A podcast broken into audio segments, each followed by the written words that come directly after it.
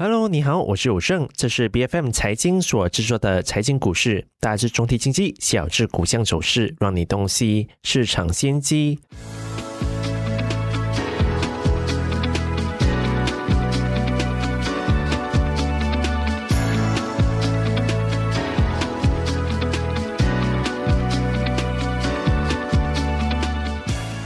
又来到了我们每周国际市场的话题哦。我想这周大家最关注的应该还是美联储召开的 FOMC 的会议，因为这很可能是美联储在紧缩周期中他们最后一次的升息。但如果我们去观察最近的一些大事件哦，像是美国经济数据走软啊，甚至美国财长耶伦他也警告说，当局税收的收入表现不这么好，美国财政部很有可能在六月初之后便没办法去履行偿债的义务了。所以这些的危机都压低了市场的风险偏好，美股的三大指数在星期一的时候集体收低。所以到底这些不确定性的问题会怎么样去影响接下来的市场动？这样呢？我们今天很高兴有来自裕丰环球的董事林卓峰来跟我们聊聊这些话题。卓峰你好，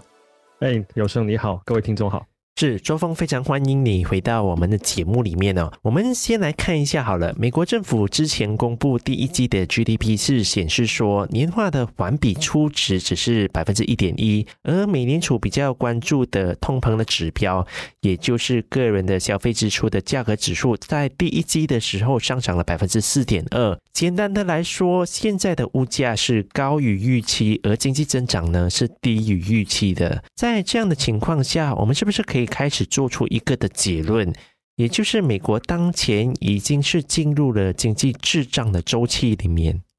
嗯，我记得呢，“滞涨”这个字呢，其实在一年多左右之前，哈，大家在市场里面也是谈的热血沸腾的，好像过去这一段时间就又又没有了，然后现在又回来了这个题目。首先，先定一下什么叫滞涨，好吗？因为我们要判断它究竟是否的话。那首先，现在的经济是否在停滞，或者是在在在衰退呢？那我相信大家都会同意，现在目前美国的经济应该在没有在很大的增长啊。但是你说已经到衰退吗？还没到，但是可以说是现在是几乎好像是停止增长了。然后在物价的那个呃涨幅方面，那在过去一两个季度里面，其实很明显商品的。这个价格涨幅呢，其实已经在放缓，也是在回落了。所以大家在过去的两个月左右呢，市场已经在炒作，就是说，哎，这个呃，美联储应该会在五月份有机会是最后一次的这个加息哈，因为看到有部分的物价已经下来了，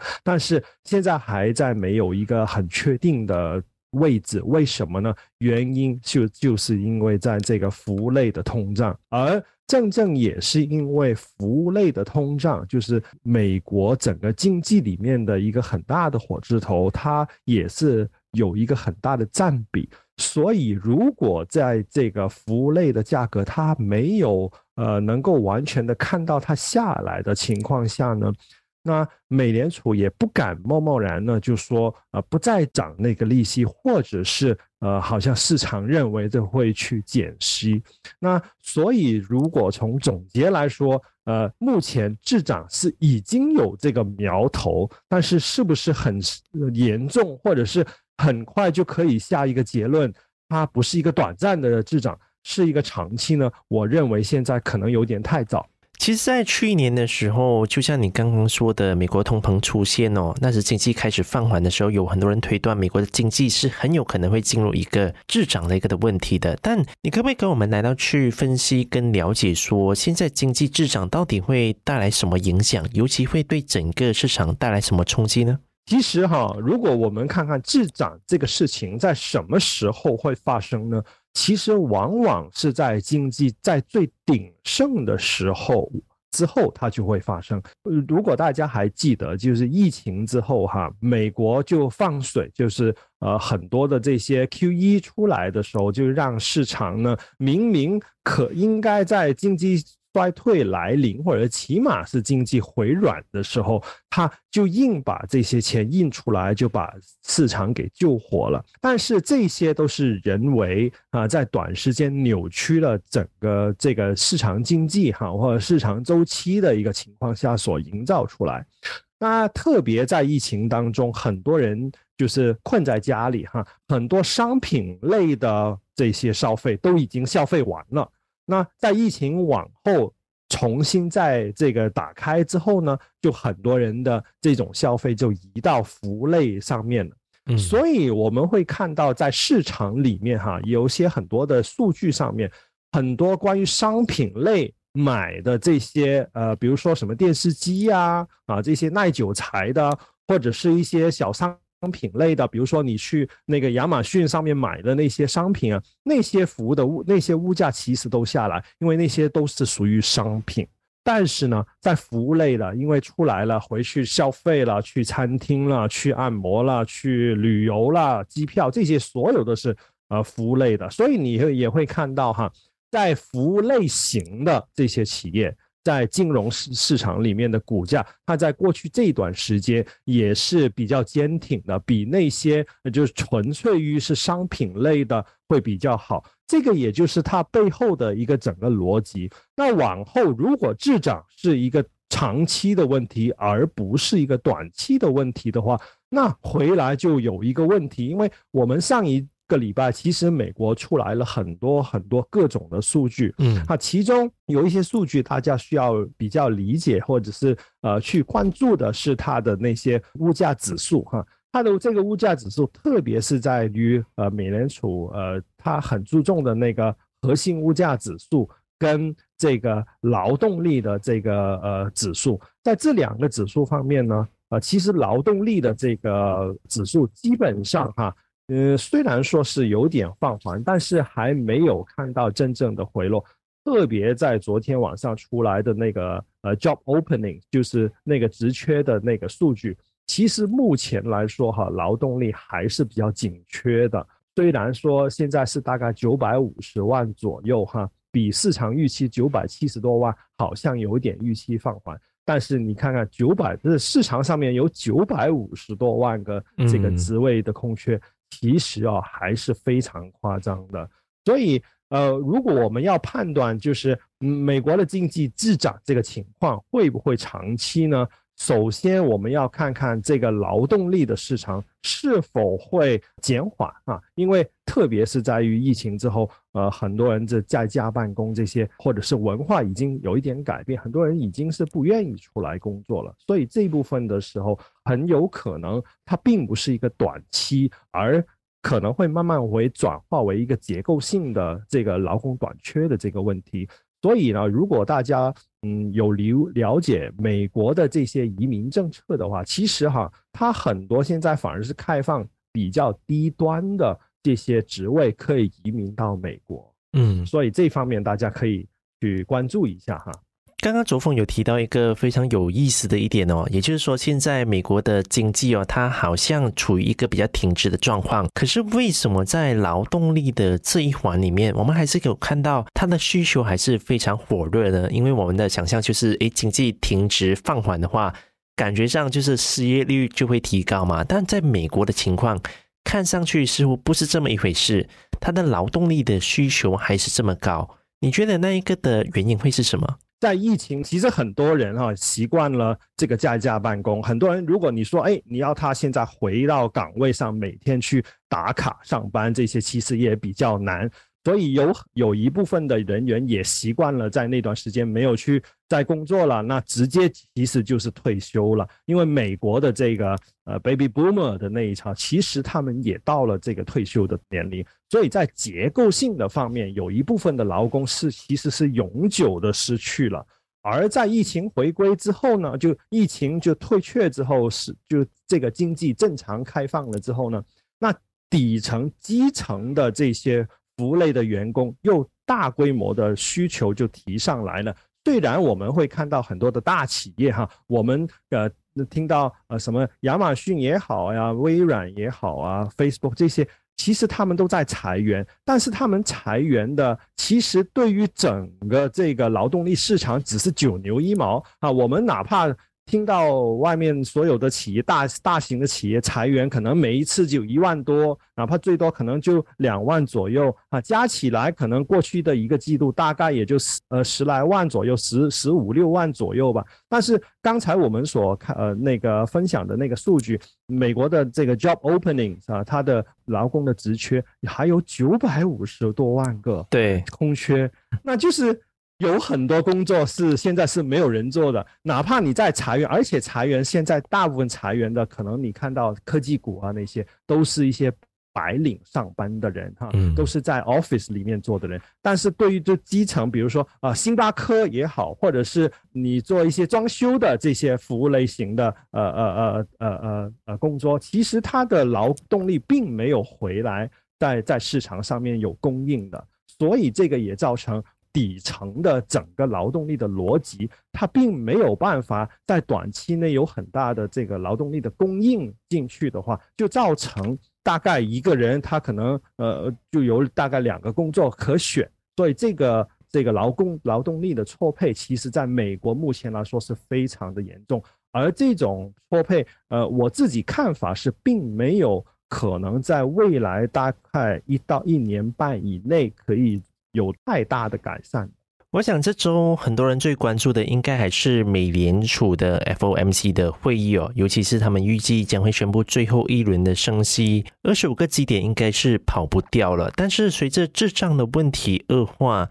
你觉得我们会迎来一个降息的讨论空间吗？我个人看法是，如果在美联储，如果他告诉你在 FOMC 会后的这个声明说有讨论。降息的空间，那我觉得大家才需要去恐惧，而且分分钟在市场听到这种，就是哎，我们美联储里面的官员开始去讨论这个降息的空间，其实反而是代表，哎，会不会是有一些数据我们市场还没有，但是美联储已经在担心这个整个市场的经济真正的步入呃，可能比较大家想象更严重的那种衰退呢？啊，这个才是大家需要担心。我个人认为，其实本次 FOMC 会议呢，应该最好的情况下，最好的情况下，哈，就市场并没有因为它这个加息或者减息这种这种出来的而暴雷哈大跌，应该是呃，美联储还是保持在加息零点二五，但是它在出来的时候，它在讲话的时候。保持相对的割拍，但不要太割。如果太割，甚至乎如果好像我刚才说讨论降息、暂停加息是 OK，但是说要讨论减息，那就肯定有问题。因为好像我刚才所说，在其实每个人都知道这个通胀问题呢，它是有一个 stickiness，这它是有个粘度。它并不会说突然间很快就会下来，因为呃所有的物价都是延后的去加，无论是你的劳工的薪资啊，或者是你商品的物价、服务的物价，都是看呃企业看到成本已经上涨了一段时间之后，它才把这些各种的这成本加回到这个售价里面的，所以它是有延后性的。而同时它在回落的时候，它也有年度，就是说这个价格我已经上去了。那你要我再降下来吗？啊，我相信大部分人做做老板的都不会，是吧？而且现在我们看到很多的都是可能价也也有另外一种，就是价格我没涨，但是我的量我下降了，那到就变相从量方面其实是一个通胀。那所以在这个背景之下，如果哈呃大家都呃就意思就是说大家都知道这个滞涨呃这个这个呃通胀它是有延后的效应。如果现在都还没有看到很清晰，所有的价格都已经会回落，在这个时候来说减息，那市场必定是恐慌的。所以，如果是没有谈这个，那市场就还是 OK，那就认为，哎，市场就看法就是说，哎，加零点二五符合预期。没有太大的这个呃呃呃降息的讨论空间，正常，因为为什么？因为过去这一个多月的时间，大家都在忙于这个银行的暴雷啊，然后，那么大家昨天晚上也看到第二轮的这个银行风暴好像又又来了哈，这个第一共和银行的暴雷，就被那个美国的 J.P.A. Morgan 去收购了，所以这些等等哈，呃，也会让整个这个呃银行业对于整个市场里面的这个放贷的这个态度会减弱，就是因为他们的这个存款也流失了，然后也会呃预计到后面有很多的企业可能他们的财务表现也没那么好。所以这些呃呃呃，就是这些银行自然在它的放贷的这些水平啊、要求啊啊，或者是这个松紧方面，它也会做出这个这个这个调控。所以某部分的程度，因为往后预计这些信贷的呃呃紧缩，也会代替了美联储后面可能会会再加息的这个预期。那所以现在美联储基本上就是 OK，我借到加到这里五月份啊，我是否六月份再加呢？就看看市场后面。如果呃特别，我上一次跟你就就在节目里面讨论过，如果市场特别是股票市场哈，在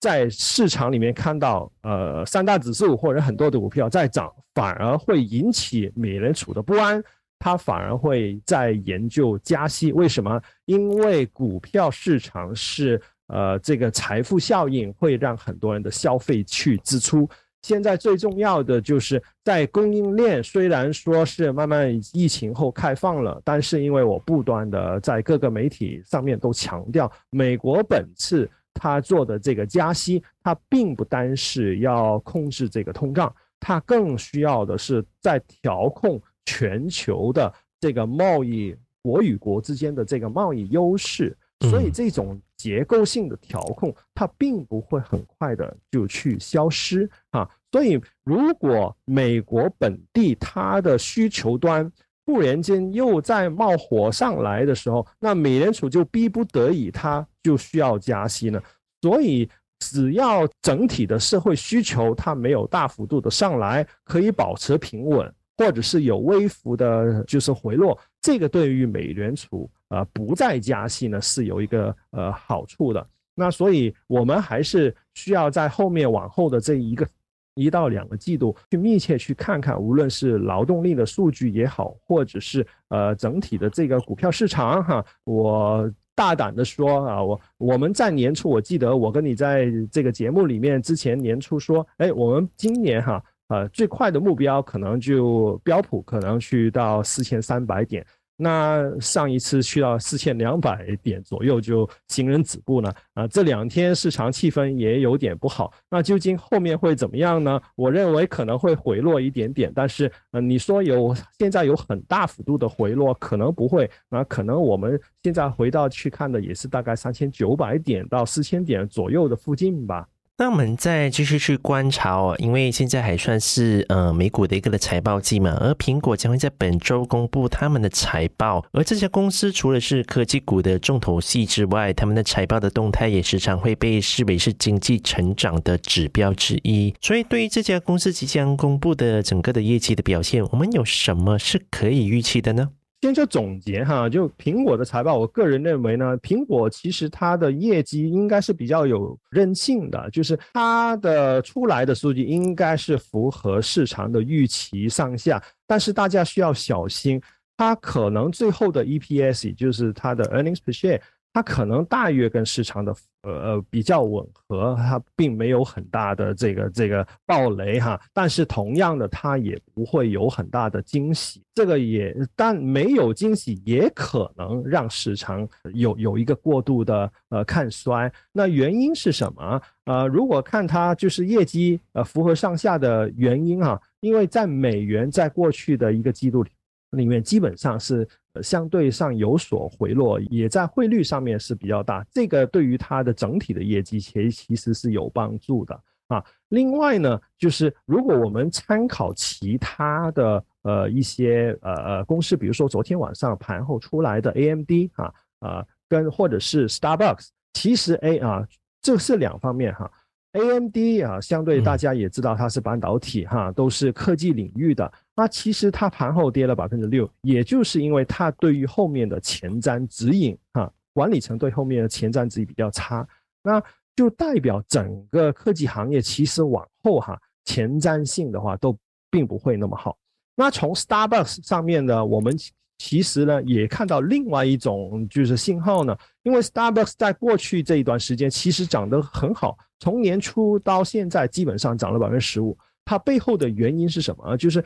呃，其中一个很大的原因是中国的复苏啊，中国的复苏让它的这个业绩就上来了。但是哈，它它这一次它的业绩其实非常好的，呃，从数据上是非常好。但为什么盘后它依然会暴雷跌了百分之五呢？原因是因为就是这个呃管理层对后面啊后面这个前瞻指引并没有说后面会衰退，或者是后面会。会会差，但是他没有再做出往后更好的一个预期，就是过去这个一一到两个季度，其实这这种预期已经说的很好了，管理层也并没有办法再给出更好的预期，而在市场这个价格上面，基本上已经把所有好的预期已经 pricing 了，所以在没有更好的数据情况下，那市场就就就在盘后它就下来。而从这两个呃业绩，我们去看回去苹果，那苹果我们需要留意什么呢？也是我认为道理也是差不多，就是在硬件方面哈，比如说它真正卖出的这些 iPad、iPhone，它的苹果电脑这些，在硬件设备方面，其实我认为它并没有很大的一个惊喜哈。但是如果从软软件方面服务类型的这个收入，我们非需要非常的留意，比如说它的 A P P App Store 啊，或者是它的苹果电视，或者是它的流媒体等等这些收入，究竟有没有被呃这个市场的消费者信心给影响的很厉害？那最终它的业绩虽然不会差很远，因为大家如果记得的话。嗯，它在零利率附近的时候，它其实呃，苹果发过一个很大的这个债，所以苹果它其实现在目前企业上面有的现金啊，它是很夸张的，而这些现金在呃现在目前市场里面，因为大家也知道，美联储其实它的 overnight 啊，overnight 的利息它其实已经是很高的，所以这些现金对于企业来说，其实它本身就已经会带来一个企品呃呃庞大的这个收入。这个我们可以参考这个 TSM 啊，这个台积电，它其实也是它的业绩，它没有暴雷，但是它的这个业绩的量怎么上来？其实很大的部分其实就是因为它账上的这个现金贡献了很多呃这些利息的收入。所以简单的来说，在苹果的这个财报，从服务类的收收入，我们要留意它是否有一个很大幅度的下降。它有下降是正常的，但是我们要看它的幅度有多大。另外，硬件其实大家在市场里面的预期啊，预期已经是会放放软的了。那往后其实大家还是一个同样的观点，就是究竟苹果的管理层对于后面的一到两个季度他们的前瞻指引会是怎么样？这个将会是主宰苹果这一次业绩之后，甚至乎未来的一个一到两个季度它的整体的这个股价的走向了。嗯，那我们今天也是非常感谢周凤你给我们这么全面还有专业的分析哦，非常谢谢你，谢谢。财经股市是 B F M 财经制作的股市分析节目，除了带给你及时的市场动向，也将在每周追踪公司的动态还有财经议题。如果你喜欢我们的节目，记得要在我们的脸书专业上追踪最新一期的节目，并订阅我们的 YouTube 频道。我是有胜，我们下期见。